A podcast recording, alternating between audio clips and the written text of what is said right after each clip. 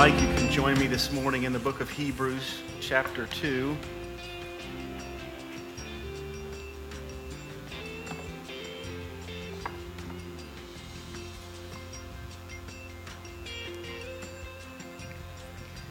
Hebrews chapter number 2, and um, this morning we'll actually begin in chapter number 1 and verse 14, and then we'll read down to uh, chapter number 2 and verse 4.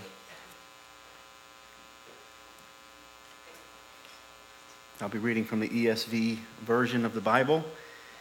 Verse 14 Are they not all ministering spirits sent out to serve for the sake of those who are to inherit salvation? Therefore, we must pay much closer attention to what we have learned, to what we have heard, lest we drift away from it. For since the message declared by angels proved to be reliable, and every transgression or disobedience received a just retribu- retribution, how shall we escape if we neglect such a great sal- salvation? It was declared at first by the Lord, and it was attested to by us, to us by those who heard. While God also bore witness by signs and wonders and various miracles, and by gifts of the Holy Spirit distributed according to his will. As we discussed a few weeks ago, Hebrews 2 has a few different implications to it. The first implication that we addressed was to the unbeliever, and these four verses are a warning that they not refuse this great salvation that has come to them through Jesus Christ and the gospel. We know that uh, the Bible teaches us in Ephesians 2 8 and 9, for by grace you are saved through faith, and that not of yourselves, it is a gift from God, not of works, so that no one can boast. Salvation is a gift that God gives us, it is based solely on His grace. It is based on His goodness towards us, not our goodness towards Him. It is not built around anything that we have done or accomplished, but built around what Jesus Christ has done and accomplished for us. The same grace that we experienced at salvation is not only have implications for our salvation, but also has implications for our daily living. It is a warning as well to the believer in these four verses not to drift away from or neglect the salvation that we have received.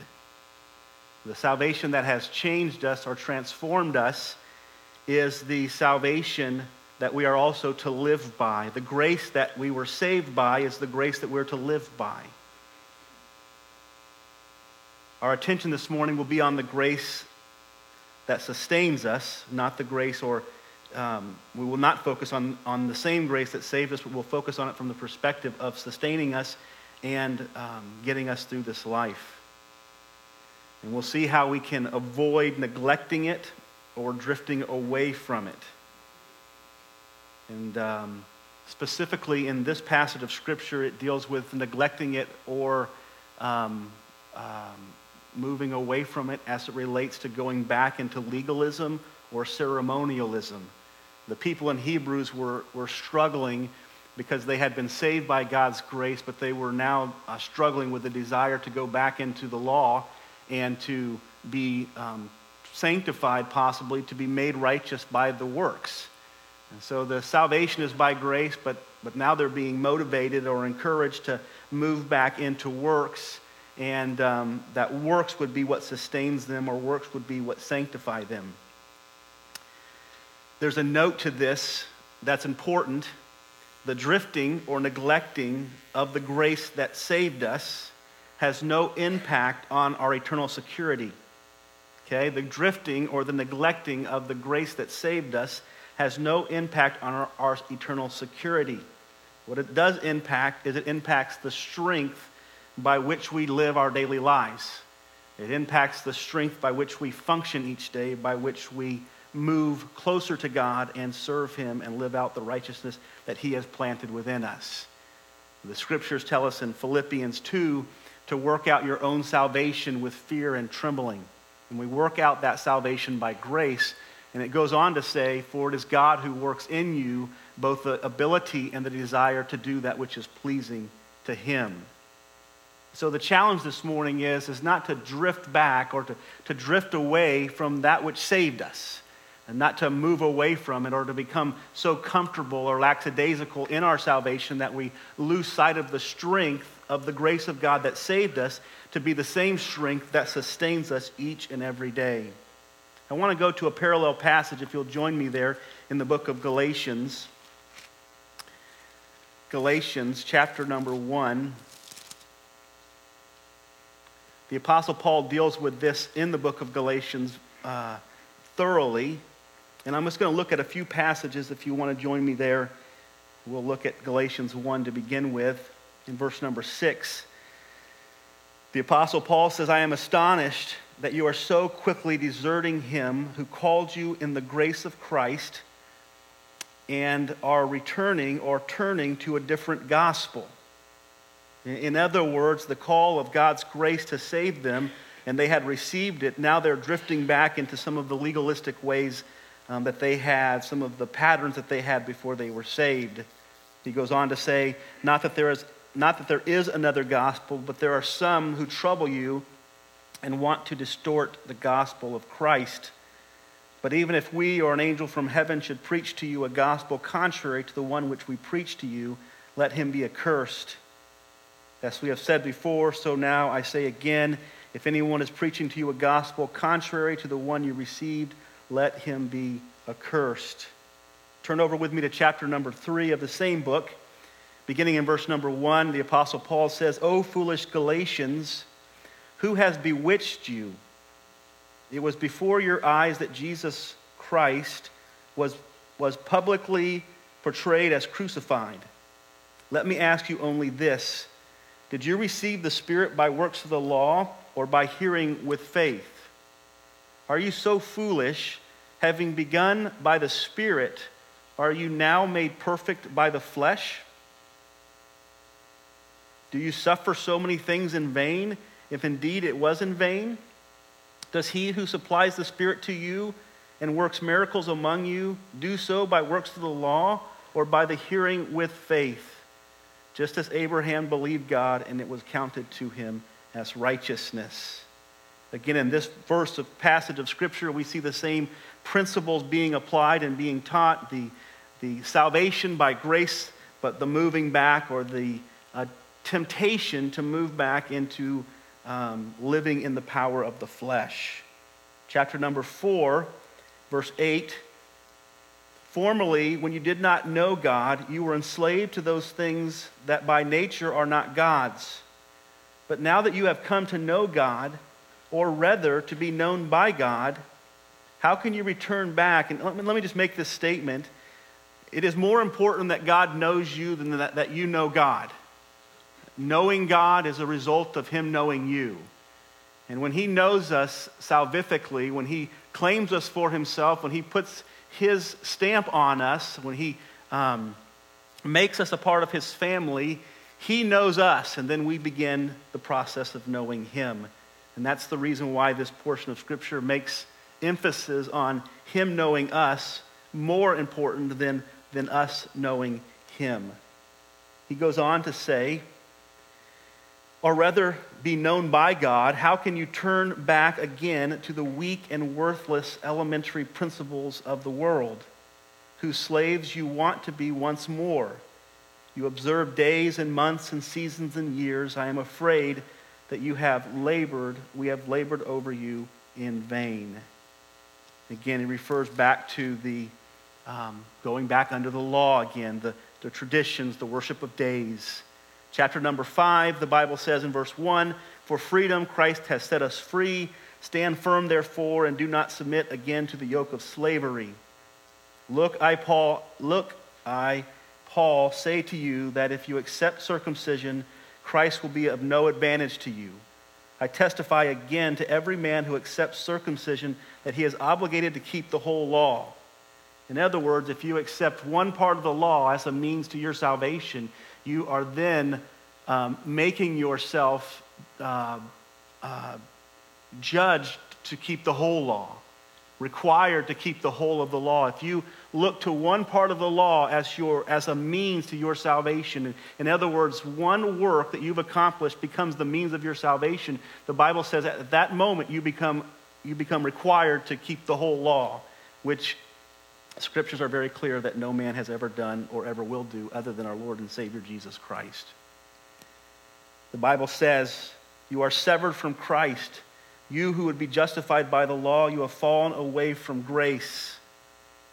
For through the Spirit, by faith, we ourselves um, eagerly wait for the hope of salvation. For in Christ Jesus, neither circumcision nor uncircumcision counts for anything, but only faith working through love. We see this parallel taking place between these two passages of Scripture, or in these two passages of Scripture, of this temptation to move back under the law, to move back into works, and that those works become the, the means, um, not of our salvation, but they become the means of our sanctification. They become the source of our becoming righteous. I've heard ministers say before that you are saved, your righteousness in salvation comes as a gift from God, but your righteousness and sanctification becomes because of your works. This is error. This is, this is, this is heresy. The salvation that we experience by grace for salvation is the same, uh, same righteousness that we experience by grace in sanctification. It is the work of God in us, and it is the work of God through us. And Satan would want nothing more than to move us back into the realm of the law, to put us back under the bondage of the law, and cause us to find or to seek to find comfort and rest in something other than Jesus Christ and Jesus Christ alone. Remember, the supernatural grace that saves an individual eternally is the same supernatural grace that strengthens an individual daily. Eternal deliverance has the same source as daily deliverance, and it is the grace of God. The question that we will answer this morning and seek to unfold from our text is Can a believer be as confident in daily victory as they are in eternal victory? Can somebody be as secure in the Lord delivering them from the temptations that they face each day as they are that He will deliver them eternally from eternal damnation? Can they be sure that the righteousness that He has given them or preserved for them eternally can be something that they seek and pursue to live out daily by the grace of God. And be confident that it is His grace that will sustain them in the process. The answer is yes. We can be confident in living out the righteousness that Christ has put in us. But this answer is only true for those who are diligent in keeping their focus on Jesus and being strongly connected to His Word.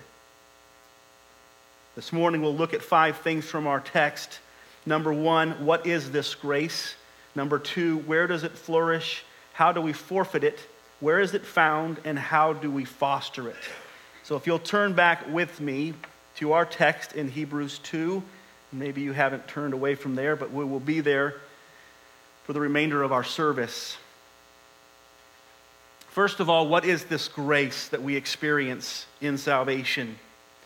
We find the Apostle Paul talks about this in 2 Corinthians 12 and verse 9 when he talks about that he had a thorn in the flesh that was, that was sent to him by God to buffet him each day and to make sure that he remained humble because God was going to impart to him a special uh, blessing of wisdom, going to give him a special message. And that the Lord sent a messenger of Satan to buffet him. The Apostle Paul prays that he would be delivered from this messenger, this buffeting messenger, this uh, cause of strife and difficulty in Paul's life. And the Lord says that he will not deliver him. He prays three times, and the Lord responds with, My grace is sufficient for you. So, in other words, the Lord tells him that grace is not that which delivers us from our problems, but grace is what strengthens us in our problems. Grace, is what causes us to persevere in the difficulties of life that He has put in front of us so that we might grow, we might become stronger in the faith, we might become more dependent on Jesus Christ, not less dependent. The Christian life is not a motivation to become less dependent on Jesus, but it is a constant push to becoming more dependent on Jesus. It's not about us becoming stronger in our flesh so that we no longer need Jesus. It's about us becoming weaker in the flesh so that we daily need Jesus. But we become stronger as we learn to lean on Jesus, and it's not our strength that we become stronger in, it is the strength of Christ working through us. And we no longer see ourselves as strong, we see ourselves as weak, but we see Christ as strong. And Christ's strength is what's going to sustain us and get us through the difficulties that we face. It is Christ's strength that takes three Hebrew children and puts them in the midst of a fiery furnace and then brings them out on the other side and they don't even smell like smoke. It was not their strength, it was his strength. And they depended on him. They, they, seeked, they, they sought to favor him with their obedience. We see this in Job and Joseph and Daniel and David and the three Hebrew children, Jesus, Paul, and the other apostles. Biblically speaking, most Christians weren't delivered from facing difficulty or trials, but they were strengthened and enabled by the power of the Spirit to, to face those difficulties victoriously, to walk through those things as winners and not losers. And the only way that we're able to do that is by seeing Christ in these things. There are two terms in our text that are describing of what this grace is. We looked at these a couple of weeks ago, so I'll just share them with you and move on. One is escape, and the other is great salvation. Escape just simply means to flee away, to seek, safe, to seek safety, or to escape. It, it, you can apply it in a number of different ways in the Christian life. The reality of it is, is we escape temptation. We don't escape temptation by the power of our own strength. We escape temptation by the power of the Holy Spirit, by the grace of God. If you're trusting in your own strength to, to escape temptation, you are probably falling a lot. If you trust in your own strength to escape sin, you're probably falling a lot. If you're trusting in your flesh to escape discouragement, and bitterness and anger and lust and greed, if you're trusting in your flesh to escape these things, you're probably not going to make it. But there is hope in the grace of God that we can escape these things by the power of the Spirit and not by our own strength alone. And then the great salvation just means great and mighty deliverance, perseverance, or, or safety. And again, these are not things that are it's not meant to be that we're going to escape the difficulty, it's that we're going to get through it. Um, the scriptures tell us, and I'm going to draw a blank, James 1 and verse 12. The scriptures tell us that if we endure temptation, if we make it through temptation, there's a crown waiting for us in heaven. He tells us in the same text to count it all joy when you go through various trials. These things are not meant to be escaped, they're meant to be endured, but not, but not endured in our strength and not endured for our glory. But they're meant to be endured in, in the strength of God, in the strength of Christ, and they're meant to be endured for His glory. Listen to what the scripture says at the end of chapter number 2 and chapter number 4 of this, of this book. Chapter 2 and verse 18. For because he himself has suffered when tempted so, what is he setting forth as an example of this? Who is he setting forth as an example of this? Jesus is an example of this. He who, he who suffered, he, because uh, he himself has suffered when he is tempted, is able to help those who are being tempted. He, Jesus, is able to help those believers who are going through temptations, who are going through trials and tribulations, who are going through heartache and pain. Hebrews 4 and verse 16 says, Let us then with confidence draw near to the throne of grace that we may receive mercy and find grace to help in times of need. It's, it's not because we are something. It says in the verse before that, chapter 4 and verse number 15, we have this great high priest.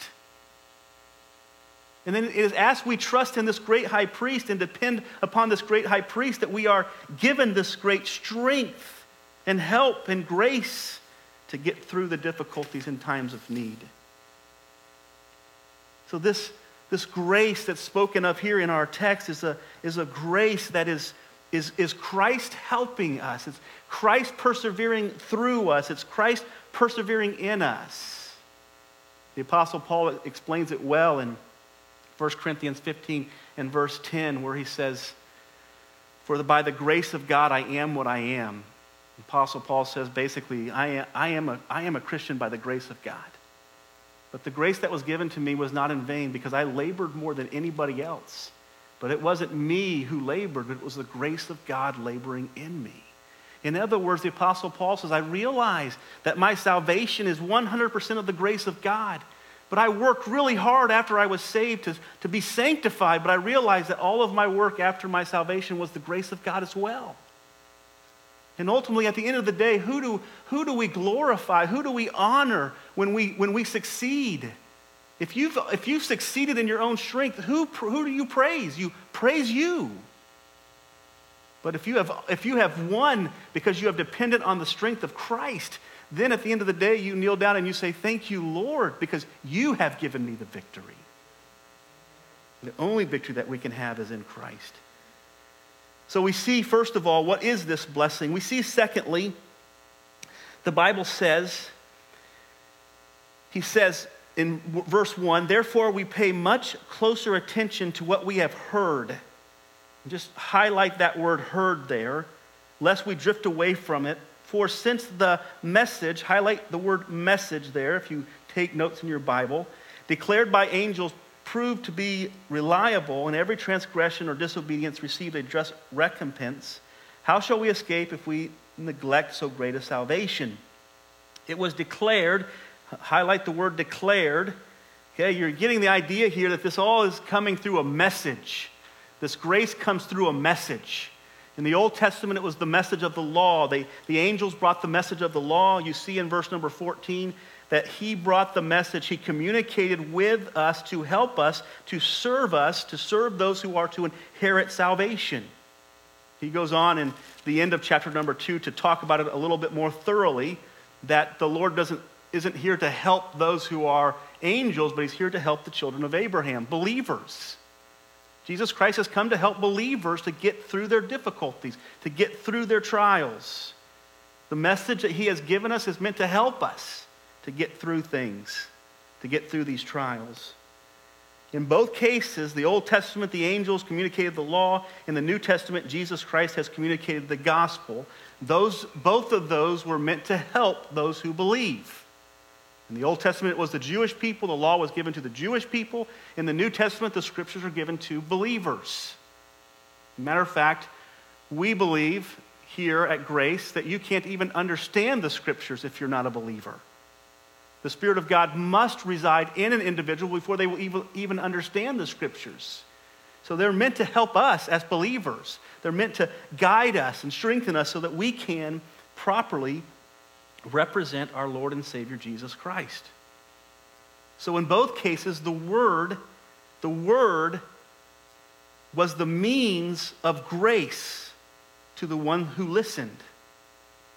The latter, obviously, in the New Testament was more significant because it was a message of grace. In the Old Testament, it was a message of works. Romans 10 17 says, So faith cometh by hearing, and hearing by the word of Christ. And then Romans 5 and verse 1 and 2, so faith is it, the result of hearing the word results in faith. And then in Romans 5 says, Therefore, since we have been justified by faith, we have peace with God through our Lord Jesus Christ through whom we have obtained access by faith into this grace. We have access by this faith that comes from hearing the Word of God. The Word of God is central. We hear the Word of God, it grows us in faith, it gives us access into this, into this grace. And it is this grace, according to this scripture, we have obtained access by faith into this grace in which we stand in which we stand firm as believers. And he goes on to say, and we, we not only stand firm, but we, we glory in persecution. He talks about several other things that are about struggles in life. It is the grace of God that causes us to persevere through these difficulties. And he goes on to say, and we rejoice in the, in the, in the in hope of the glory of God. We rejoice in the hope of the glory of God. Now, let me say this very quickly and then very importantly. Some people would say, okay, so by reading my Bible, by staying close to my Bible, I then merit this grace. Let me, let me rid, that, rid you of that thought right now. Okay? Grace is not merited by reading your Bible. Because grace cannot be merited. It is impossible to merit grace. Grace, by its definition, is unmeritable. It can never be deserved. If it's deserved, the Bible says, it is no longer grace, but now it has become works. Okay? But, however, reading, meditating, and obeying the word bring us into the environment in which grace is flourishing. It brings us into the realm in which grace grows. It's not merited by what we have done, but it is a, an environment in which grace is going to flourish. That, that's my second point. The blessings of grace flourish in, the, in an environment of the Word. The blessings of grace flourish in an environment of the Word. Where the Word is, grace is. I wrote this simple antidote down. Maybe it would be helpful to you and maybe not. If you want to get a tan, you go to a tanning salon, right? If you want to get money, you go to the bank. If you want to get healthy, you go to your doctor. If you want to get grace, you go to the Word. The Word of God is the environment in which grace is flourishing.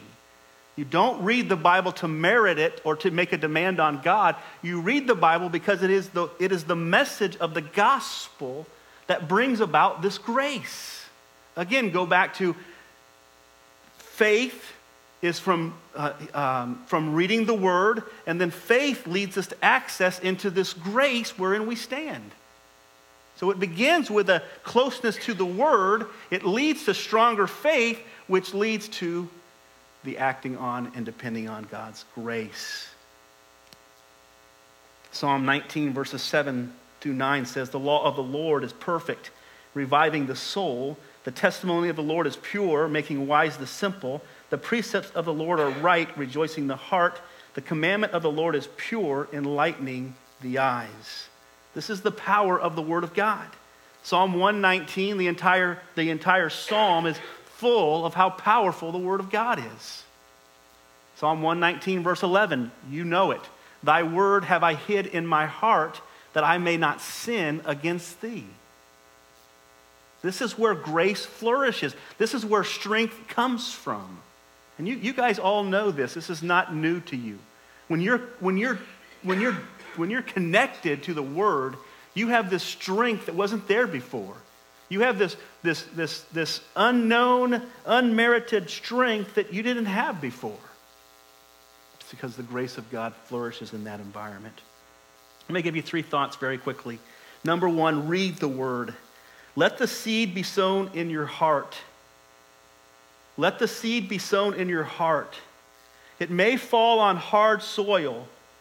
It may fall on stony soil. It may fall on on um, soil that has a lot of um, weeds and thorns. But here's the thing the seed has to be there in order for there to be fruit produced. The seed has to be sown in order for there to be fruit produced. Okay, you can have the best soil in the world and not put seed on it, and you will not bear any fruit. And you can have the worst soil in the world and put seed on it and possibly, maybe, bear some fruit. Put seed on your soil. You may open up the Word of God and say, I just don't get it. Put seed on your soil. It might take root. It might be that the Holy Spirit of God doesn't think you're ready to receive what you're trying to get. Maybe there's something else. But put seed on your soil. Sow some seed into your life of the Word of God and trust Him to bring forth the fruits that He sees fit to bring forth. His Word, the Bible says in Isaiah, will not return void. It will accomplish its purposes for which it was sent. The Word of God will accomplish its purposes. There is no question of that. The reality of it is, is do we trust that promise enough to sow that seed in our lives, even when we don't get it? I've had lots of people come to me and say, Pastor John, when I open the Word, it just doesn't make any sense to me. Keep putting that seed on your heart. It will make sense to you. Read the Word. Sometimes read the Word like you eat a meal. Okay? Sometimes read the Word like you eat a meal. Don't worry about how it's going to digest. Right? Sometimes we need to, sometimes we eat pretty fast, don't we? And there are times in your life spiritually where you need to just eat, you just need to feed on the word. You may not understand it all, you may not get it all, but the Holy Spirit of God lives within you, and there'll be a, there'll be a teaching that He'll be doing through the Word that you may not know is, is taking place. Feed on the Word like you eat a meal sometimes. Sometimes being quiet or being, sometimes people quit on the Word and its blessing because they don't get it. They miss the grace because they don't sow the seed. The Bible says in Matthew 4 4, when he answered, It is written, Man shall not live by bread alone, but by every word that comes from the mouth of God. Number two, first of all, read the word. Number two, meditate on the word. This is not just eating, this is not just eating from the word of God. This is, this is enjoying it. This is when you're chewing on it because it's like candy, it's sweet to you. You're really you're really enjoying what the Word of God says. You're, you're, letting it, you're letting it nourish you. This is when it does make sense to you. This is when it is maybe one of those moments where it's really applicable to your situation. It's like, oh my goodness, this is, this is talking to me. Anybody ever felt that way? Anybody ever felt like you open the Bible and it's like, okay, this is talking directly to me? Anybody ever open the Bible and say, I don't know who this is talking to? Okay, right? So, on the one hand, you have to keep going. On the other hand, enjoy it. Feast on it. Take pleasure in it. Meditate on it. Chew on it. The Bible says in Psalm 1 and verse 1 and 2 says, Blessed is the man who walks not in the counsel of the ungodly or the wicked, nor stands in the way of sinners, nor sits in the seat of the scoffers, but his delight, his delight is in the law of the Lord, and in his law he meditates day and night. In other words, it's a pleasure to him to sit and to feed on the Word of God, to think about it. One of the good practices that you can do in your life is sometimes people take, um, sometimes people enjoy reading as many verses as they can in a, in a series of, in a passage of Scripture, right? It's like, if I can read more, the better is going to happen. Sometimes it's just like reading that one verse and then committing and then committing in your heart that for that day that verse is going to be a theme i'm going to think about it i'm going to meditate on it and i'm going to do my best to obey it by the end of that day you have a grasp on that verse because you have meditated on it. You have let it you have let it marinate in your mind and in your heart. So meditate on the word. Number three obey the word. You know obey the word. In God's economy, obedience often precedes understanding. A submissive heart often leads to, to understanding. Abraham with Isaac, Noah, and the ark are two situations in which you see obedience preceding understanding. C.S. Lewis says this obedience is the key that opens every door. Obedience is the key that opens every door. Psalm 111 and verse 10 the fear of the Lord is the beginning of wisdom. All those who practice it, all those who practice it have a good understanding. His praise endures forever. Luke 11 28 Blessed rather are those who hear the word of God and keep it. And then 1 Peter 3 7 is a kind of a unique passage of scripture because it, it's, about, it's about marriage and how husbands treat their wives. But notice how disobeying the word of God when it comes to treating your wife properly, how it affects the grace that you experience in life. He says this Likewise, husbands, live with your wives in an understanding way, showing honor to the woman as the weaker vessel, since they are heirs with you of the, what's the next word? Of the grace, of the graces of life. Your wife is an heir together with you of the graces of life. In other words, honor your wife in such a way as to understand that there are graces that come from you having the right relationship. If you don't have the right relationship with your wife, there are graces that are going to be lost. One of those being at the end of that verse, that your prayers will be hindered. That's a, a grace that God hears our prayers, right? It's a grace removed when we don't have a right relationship with our wife. Obedience to the word, if we know what the word teaches and we know what the word says, and we refuse to hear it and to be submissive to it, it affects the grace that we experience. Obey the word. Do what it tells us to do in the limited possible way that we can and experience the grace of God further. Number three, the blessings of grace are forfeited when we drift or neglect the word. We see this here in the passage of Scripture. He says, We must pay, pay much closer attention to what we have heard, lest we drift away from it. And then it says in verse number three, How shall we escape if we neglect such a great salvation? So, what does it mean to drift away from the word?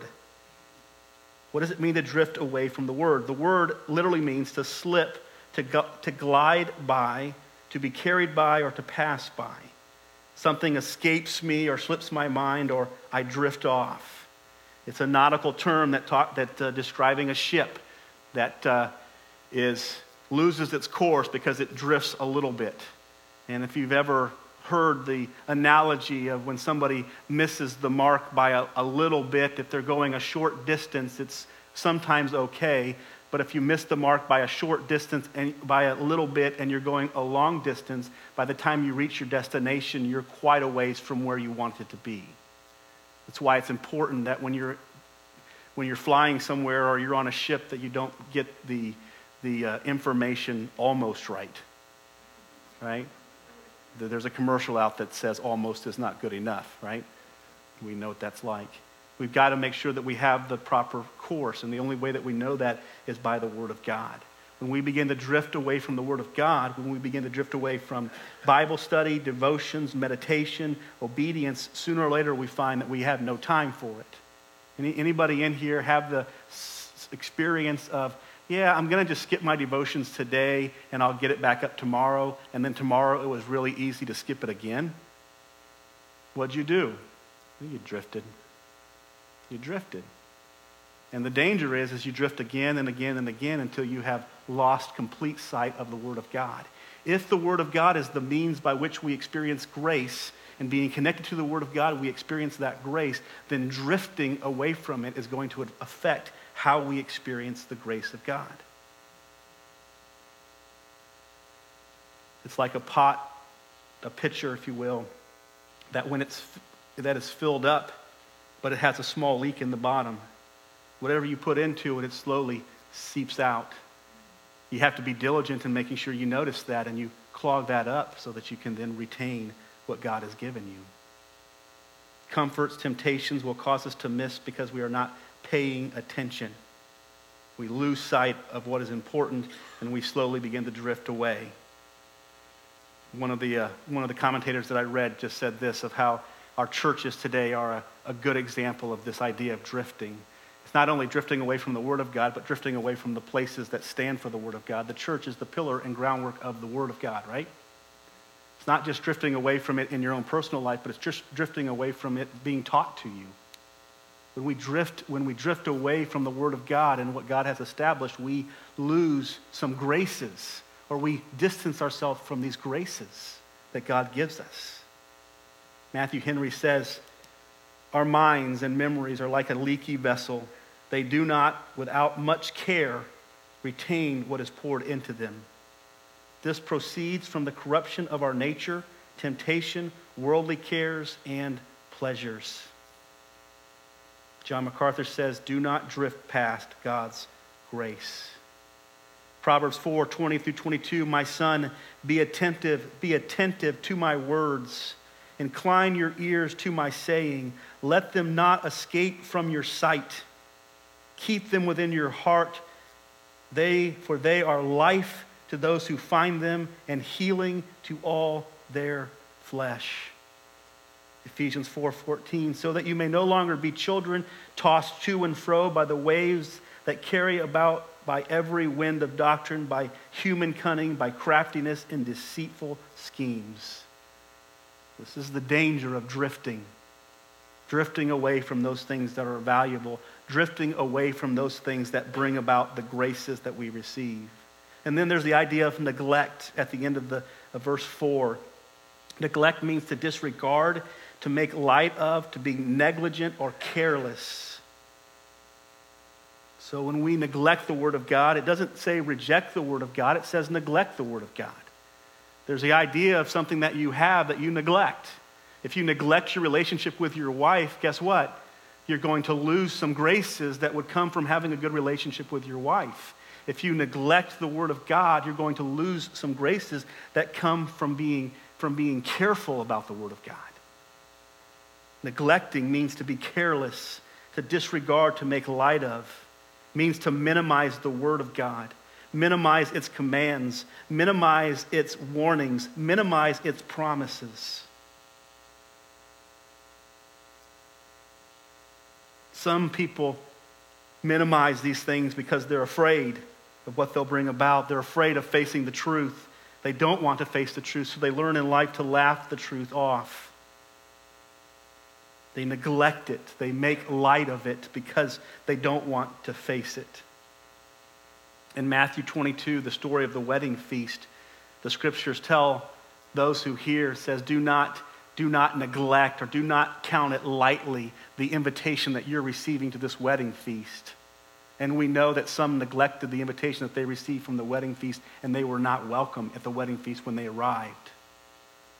Do not neglect the Word of God. Do not neglect its commands. Do not re- neglect its, its warnings. Do not neglect its promises. Do not break it apart and say, this is meant for me and this is not meant for me. The Bible tells us in 2 uh, Timothy that the whole Word the Word of God is profitable. The whole thing, all Scripture is given by inspiration of God and is profitable. All of it.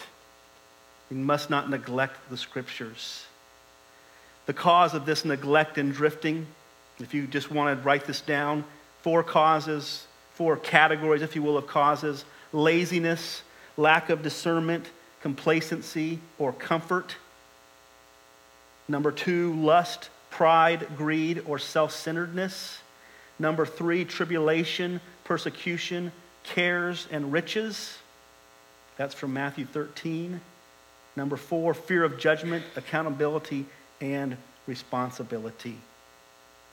So this grace is forfeited if we neglect the area in which it grows, we neglect the environment in which it grows. He goes on to say here in our text, it was declared at first by the Lord, and it was attested to by those who heard, while God also bore witnesses by signs and wonders and various miracles and by gifts of the Holy Spirit, distributing according to his will. The signs that are mentioned here are confirmation of the validity of the importance of God's word. The signs were very likely speaking in tongues that was given during the first century of the church to communicate the gospel in all languages. It was the opportunity to take the gospel into many different languages in which the gospel was not currently presented. It showed us the validity and really the universality of the effects of the gospel of Jesus Christ, of the Word of God. The signs, the wonders, and miracles are, are affirmation to us of the power of the Word of God. Jesus Christ walked across the earth healing people, speaking His Word, and His Word gave life. When he tells Lazarus to come out of the tomb in John 11, he says, Lazarus, come forth. And it was the power of the word of the Lord that, that gave Lazarus life. Do you not think that the power of God's word is capable of giving you, giving you life? And not just life salvifically, but does it, can it not give life to your, to your daily functions? Is it not powerful enough to bring you from discouragement, from despondency, the Word of God is, is significant to be able to do these things. That's why he uses these verses to describe it. It's like, hey, the, the signs and wonders and miracles were meant so that you would know that the Word of God is sufficient. And not only is the Word of God sufficient, but the person of the Word of God, Jesus, He is the Word of God, is sufficient. And then the spiritual gifts show us and confirm for us that the ministry of the ministry of the Word the word's ministry continues today, and it continues in and through his people. This is where we get evidences, if you will, of the Word of God. The last thing this morning is the blessings of grace are fostered by locking into the Word. The last thing I want to look at is the Bible says in verse 1 therefore, we must pay much closer attention to what we have heard. We must pay much closer attention to the Word of God. All of the things that I, that I preceded this last thought with are point to the significance of this first thought, of this last thought. It is this we must lock in to the Word. We must lock into the Word. If the Word is the source of faith that leads us to the grace that sustains us, we must lock into the Word. We must keep from drifting or neglecting the word. Like nothing else in this life, not, nothing, nothing more significant or nothing more important than the word of God. That's literally what this means. It means to put a higher level of devotion to the word of God than anything else. If you could escalate something on your priority list and get it directly from God's word, that is what he's saying right here.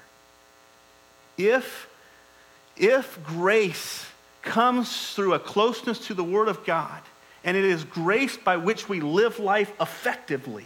It makes sense to put the Word of God on a high pedestal in our priority list. Amen? It's true. The word ought here, it says we must, we ought, we must pay closer attention. We must pay closer attention means this is necessary. It's not something that is to be neglected. It is the idea of this is the necessary thing, this is of necessity. And then the more earnest heed means that it elevates, the more earnest just elevates it above anything else. More earnest heed. And then the word heed just means to bring close. To bring, it's a, again another nautical term that means to bring into shore, to put down an anchor, to settle, there are some things in the Word of God that we need to settle on. There are some things in the Word of God that we need to play, pay closer attention to. Settle on some doctrines in the Scriptures. Pay serious attention to the Word of God. Lock yourself down to the Word. Commit and devote a, a commit and devote a session of time each day to simply diving into God's Word. If you knew it was possible if you spent an hour a day searching for a million dollars that's hidden in your backyard and you were promised that you were going to gain it, you were going to get it, you were going to find it one day, all you had to do was guarantee them that you would spend an hour a day searching for it, how many of you would search for it? If you were confident in the promise, most of us would search for it every day. Here is an amazing promise from God's word that you can find more than a million dollars because this is not about money, it's about wisdom but you have to lock yourself into the Word. You've got to commit yourself to becoming a student of God's Word. I said this a couple of weeks ago, and I'll say it again this, this morning. If you know blessing is to be found in a room, get in that room and lock yourself in that room until you find that blessing. Don't allow any reason or temptation to cause you to leave. I'm mindful of Genesis 32, verse 25 and 26, where, Joseph, where Jacob wrestles with God all night. He wrestles with God all night. And the scripture says this about Jacob that he would not let go of the angel, of the man, until he blessed him. In other words, he would not stop wrestling until he received the blessing. And some of us need to have that attitude towards the Word of God. John 15 tells us, Abide in me, and my word abide in you. You will bear much fruit. Psalm 119, 11, I have stored your word in my heart that I might not sin against you. In Psalm 119, verse 105, your word is a lamp to my feet and a light to my path. In closing, lock in, friend. The road is long and rough, and many will drift and neglect the truth. You must buckle up Hold on tight. Keep your eyes fixed on the Lord and your heart fixed on His Word. Like a roller coaster ride, safety and trust, trust come from being locked in, strapped in, seat belted, or harnessed. Safety and trust in the Christian life comes from being locked in, fixed in, harnessed in the Word of God and Jesus Christ. The Bible tells us in two passages of Scripture, and I'm going to close with this chapter 2, chapter 3, and verse 1. Therefore, holy brothers, you who share in a heavenly calling, consider Jesus. And then he tells us in chapter 12 and verse 1, he tells us this Therefore, since we have been surrounded by so great a cloud of witnesses, let us lay aside every weight and sin that clings to us closely, and let us run with endurance the race that has been set before us, looking to Jesus. Who is the Word? Jesus is the Word. Who, who is going to get us through our daily struggles? Jesus is going to get us through our daily struggles. How do we become familiar with Jesus? How do we know Jesus? We know him and become familiar with him through his message, which is written to us in his word. Isaiah 45, 22, turn to me and be saved, all the ends of the earth, for I am God and there is no other. Father, we thank you so much for the word that you've given us, the message that we have that gives us strength for the day, that saves us, the hope that we have as we walk closely in it, that we will experience that strength and, and that power to get through the different struggles that we have in this life. We pray your blessing upon the remainder of this day. May this message and your word strengthen this group of people. They would go home and apply it and make a strong emphasis on your word in your life.